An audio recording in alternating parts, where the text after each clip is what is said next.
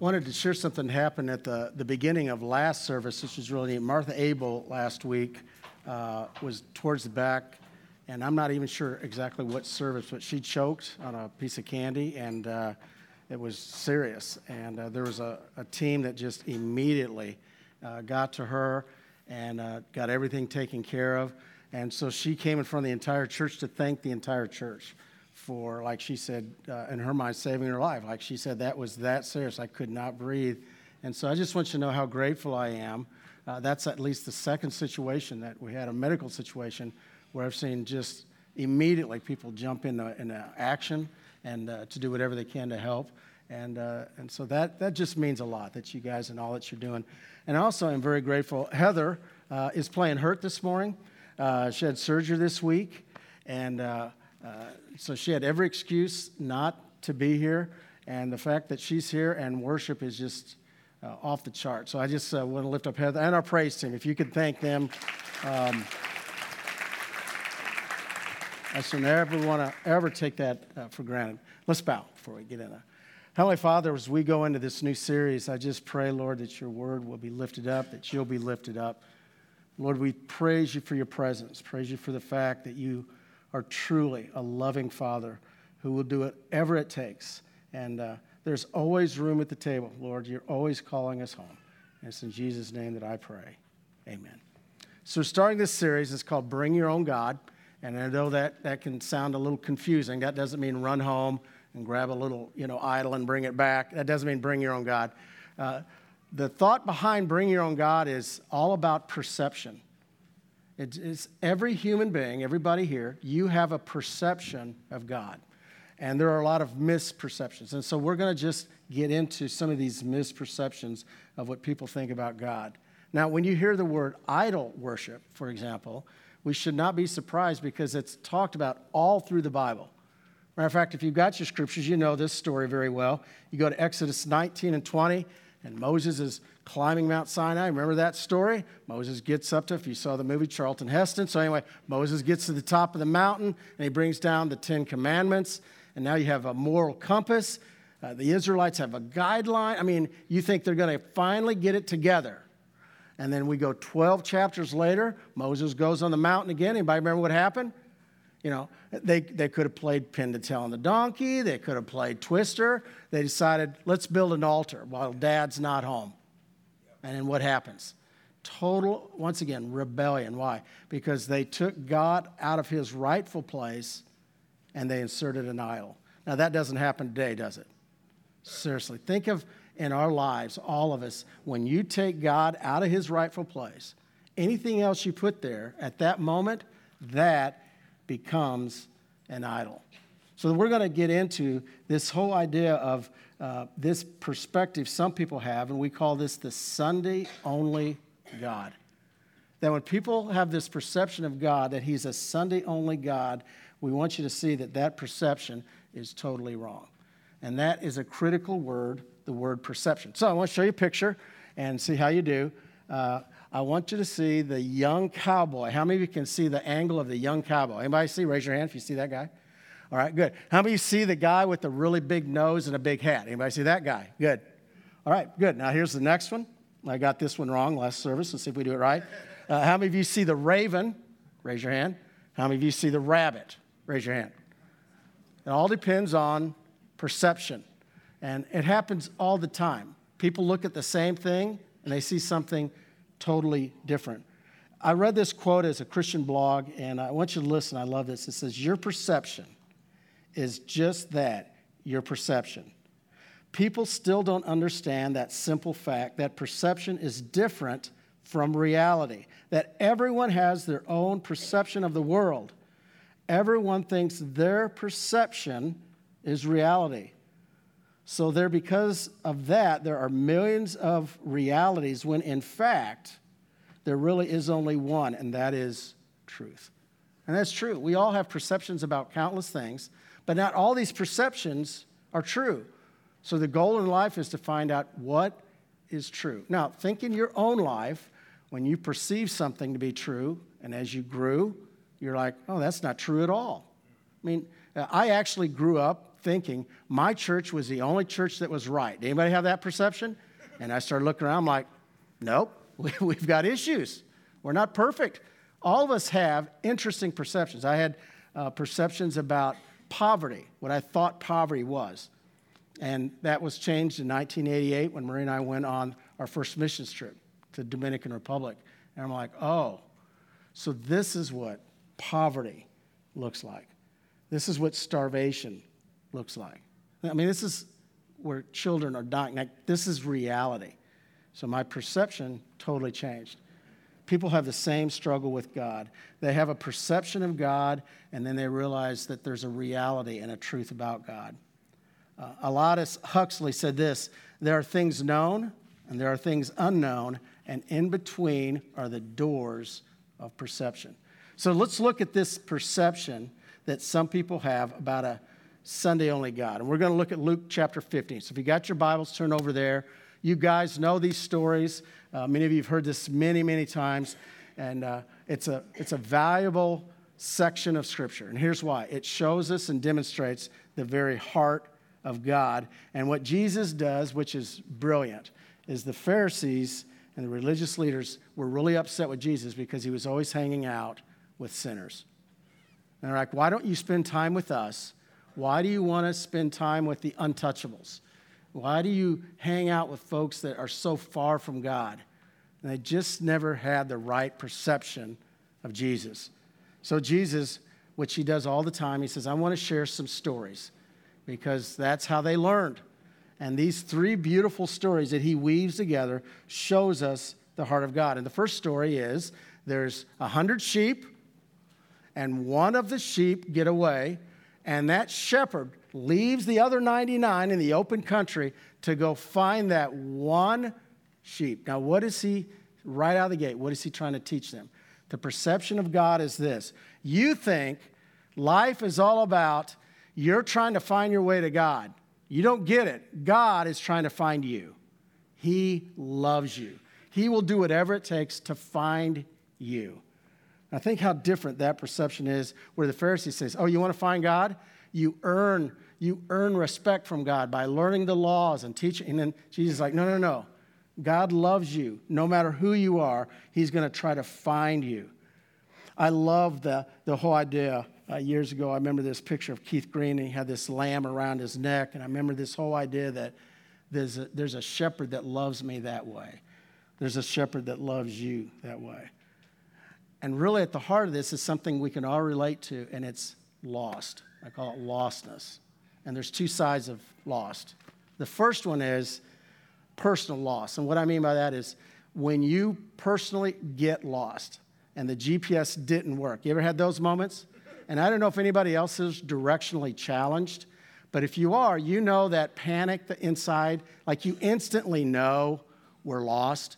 Uh, I can remember as a youth minister, uh, and I'd have a bus of junior high kids, and we'd go on a long trip, and it's like blood to a shark. They knew the minute I was, they're like, John, you are, you're lost right now. I'm like, I am not lost. And Marie go, you're lost. I am totally lost. You know, we get the map out, and okay, some of you know that, that panic inside, like, oh my land, I'm, I'm lost again, okay? But we can actually laugh about that. But there's another kind of loss, and here it is. It's when somebody you love is lost. That's a whole nother level. So, mom, it's when you're in the store and you turn around for 20 seconds and your kid's not there. What, what happens at that moment? Every second is like a minute, and there is a panic.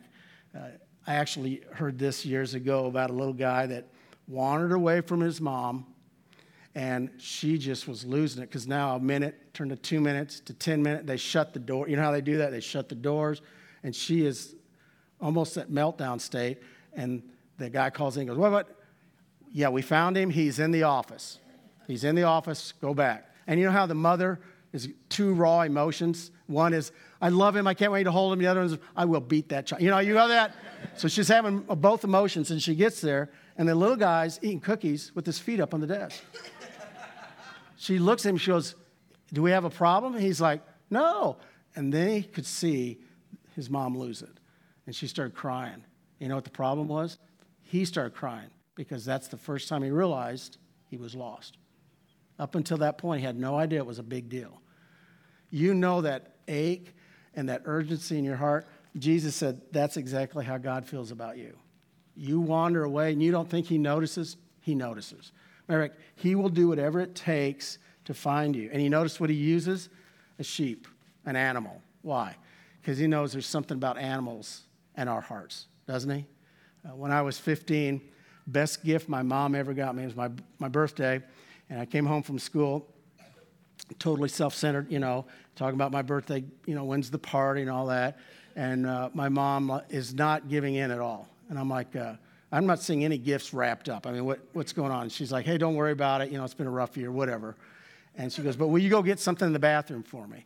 And I'm grumbling the whole way, like, she forgot my birthday. I mean, seriously. I'm her favorite child. She forgot my birthday. You know, so I'm going through the whole thing. And I open the door, and there's a little puppy and a little beagle. And I'm like, oh, mom, you're the best. And, you know, and I pick him up. And she goes, now his name's Randy. Now, so if we have any Randys here, just so you know, the dog was already named. So anyway, take Randy. And I mean, he was like, he, he genuinely was my best friend. And I just remember running and racing him and just, it was the best. And I know I'm old, but that was back before there was, there was no such thing as leash laws.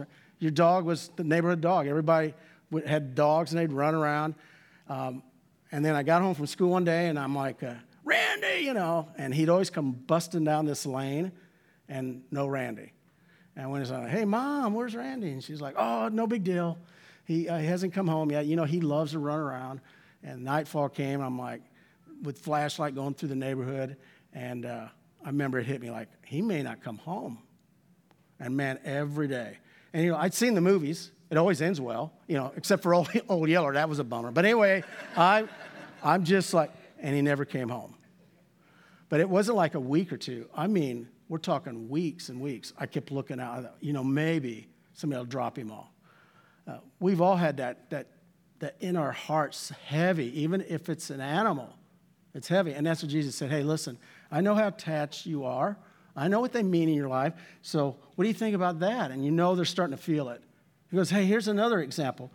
It's a lost coin. There's a, a woman, and, and in that tradition or custom, usually what that coin meant is in the, when the, a bride would approach the groom, there was this beautiful headdress, and there was coins, 10 coins. So that's probably the coin she was searching for. Priceless to her, probably doesn't mean anything to anybody else, but it's sentimental. And you know what it's like when you lose something that's sentimental? Man, everything stops, and you got to find it. I heard a guy on the radio just this week, and he said he had lost his wedding ring. He was working out. It's the only time he takes his ring off.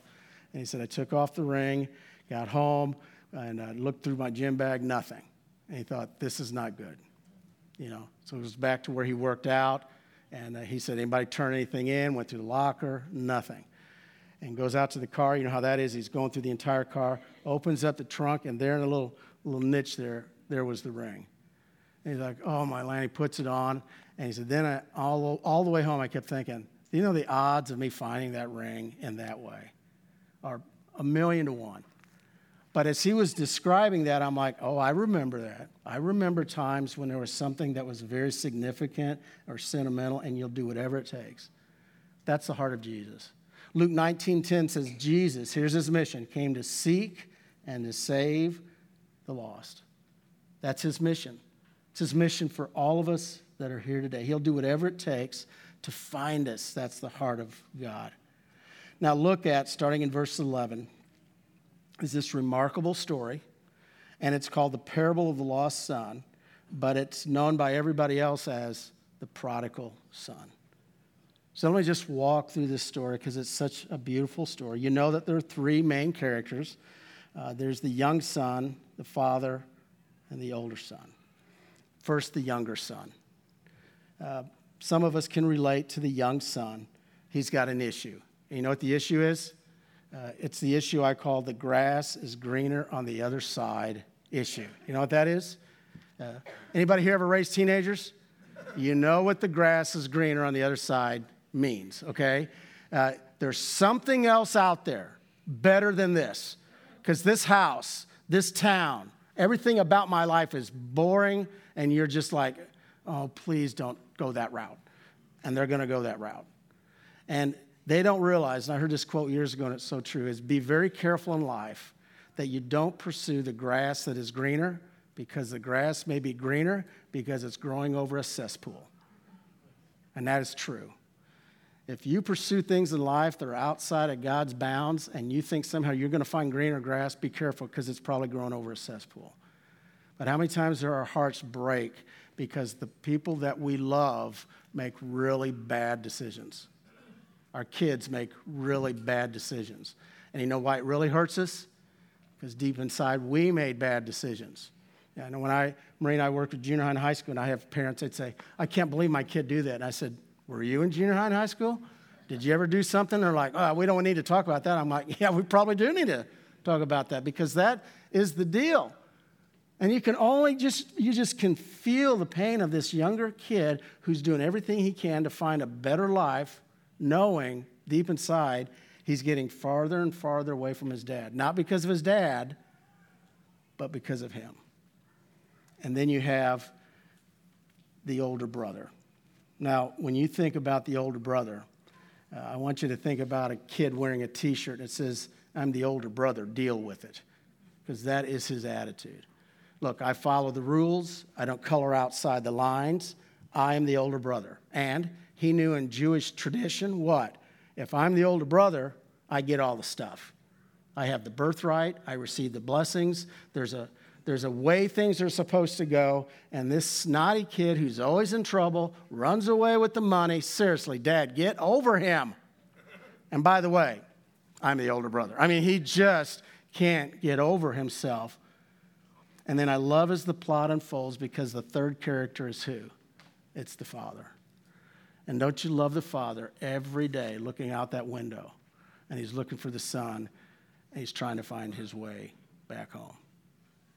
Now, I don't know about you, but I think back of my mom, and the, I don't know that there was a greater attribute than this. I always knew I could go home. It's, it's honestly one of my best memories is no matter what age, I was still her little Johnny. And anytime I walked, man, she'd beat me to the door every time. And every time, big hug. And, and oh, I listened to your sermon the other day. Oh, you're so good. You're one of the best preachers I've ever heard. And I'd be like, Billy Graham, well, you're still pretty good. Tom Ellsworth, okay, you're still pretty good. You know, I know he's comparing yourself, but my mom would just, oh, just, just lay it on. And I knew she was lying. She probably didn't listen to any the sermons, you know, but it didn't matter.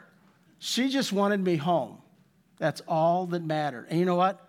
Uh, sometimes it would blow me away because I'm like, she knows me. I mean, she knows everything about me. And she still wants me to come home. She'll do anything. See, I think for parents, there's nothing greater than that attribute. There's always a place. You can always come home. And that younger son, how important was that for him? I mean, he had dug a hole so deep, he had reached the place, the proverbial rock bottom. And here's the thing about rock bottom it's different for every human being. Everybody in this room has a different rock bottom. The problem is when you get to the rock bottom, I believe this with all my heart. I think God drops a ladder into the hole. He gives you the choice whether to climb out of the hole. Some people in our lives never climb out of the hole. And there's others, they do. And when they do, man, it is time to party. See, that's the God that we love. He gives the ladder and he hands it down. he said, Man, I can't wait to see people come out of this. Because when they come to me, their whole lives will be different. Why? Because they knew what it was like to live without me. And now they can experience my love in the deepest way. And that scene as that kid is walking down that, that lane and that father's looking out the window and he sees his son. And do you remember how that all unfolds in verse 20? He doesn't wait for the son to knock on the door. What do he do? He runs. He runs to his son. I think he held him so close. I think he's like, oh, I'm so glad you're home. And then there's that stinking older brother. He is so mad. Oh, I can't believe he came home. What an idiot. And dad's throwing him a party? Are you kidding me? Okay, here's the issue. The, the older brother had put God in a box. That's what Jesus is saying. I'm talking about a father here, but in essence, I'm talking about my heavenly father. And here was the box. He was saying, I have this box, and dad, here's our relationship. I'm the older brother. I follow the rules. I do what's right. And that's our relationship. Your job is to, we would call it a Sunday morning God. In other words, I want to put you in a box, Dad. I want our relationship to be built on conditions. And I'm fine with that. Just a few basic conditions. And at the end of it all, I get all the land, I get all, the, let's just stay in this box. He doesn't understand that's not how the father lived at all. His father loved him, but he loved the younger brother. He was going to practice grace and mercy. Oh, my land, so much bigger than this box. And what's sad is I see a lot of people that put God in this box. And that's religion, that's rules. It's like, you know, I just want God to fit in this little box where I show up on a Sunday morning and I check off the box that I went to church as if that's what God wants. God wants it all. He wants all of us. He wants our hearts. He wants our passion. He wants our soul. He doesn't want us to confine him to a box. You're probably going to be surprised, but I'm going to quote Jerry Seinfeld. And uh, uh, it reminded me of Marie and I went through this recently, and some of you know the, the agony of moving. You know what that's like. Uh, and it's, uh, he makes a reference to boxes. I love this. He says, You know, uh, when you move, your whole world becomes boxes. Everywhere you go, boxes, boxes, boxes. You can smell boxes. You, you go into a store in the morning and it's like, oh, I just love the smell of boxes in the morning. You think about your funeral. Just think about it. Death is the last big move. The hearse is like a moving van, and your friends, they're there to help you with the move. Your coffin is that perfect box with nice handles the only problem is once you finally find the perfect box, you're in it. And I thought that is a great observation about boxes. So the question is, what box have you put God in? Because we all do it throughout our lives. We just want God to play by our rules. That's not how it works. We have a loving Father that is beyond any box we could possibly put him in. So, my real question for you this morning is when you hear this story of the prodigal son, where are you? See, Jesus was brilliant. And he knew there are three characters, but regardless of the three characters, somebody is in one of those three slots, whatever season of life they're in. For some of you right now, you feel like the younger son. You're running from God right now. You've made some really bad decisions. You're restless. Uh, you just want to go home. You just want to be right with God. And you're wondering, with your shame, could God love me? And you know what? There's always a place at the table. You have a, a Heavenly Father just saying, hey, just come home. And for some of you, sadly, you're like the older brother. You don't want to admit it, but you love to live by the rules and do what's right, and deep down, you've got a brother or a sister or a cousin or someone in your family, and they drive you nuts because they make bad decisions. And you know you should love them, you know you should have grace, but you are wrestling with that. You may be wrestling with the very same emotions of that older brother. And for some of you, you can relate to the father you have a child or you have a grandchild and your heart aches for them because you just want them to be right with God. You may even remember a day when they had a, an amazing relationship with the Lord and they're just running from God right now. And I just want you to know that my prayers are with you. I know how hard that is. But aren't you glad that we don't serve a Sunday only God? Psalms 121 says, I lift mine eyes to the mountain. Where does my help come from? My help comes from the Lord. When? Every moment of your life, 24 7. He's there. You cry out to God, and He's there. Thank you for watching this message from Sherwood Oaks Christian Church. Did you know you can view any message from the past six years at socc.org/messages? You can also view complete worship services from the past month at socc.tv.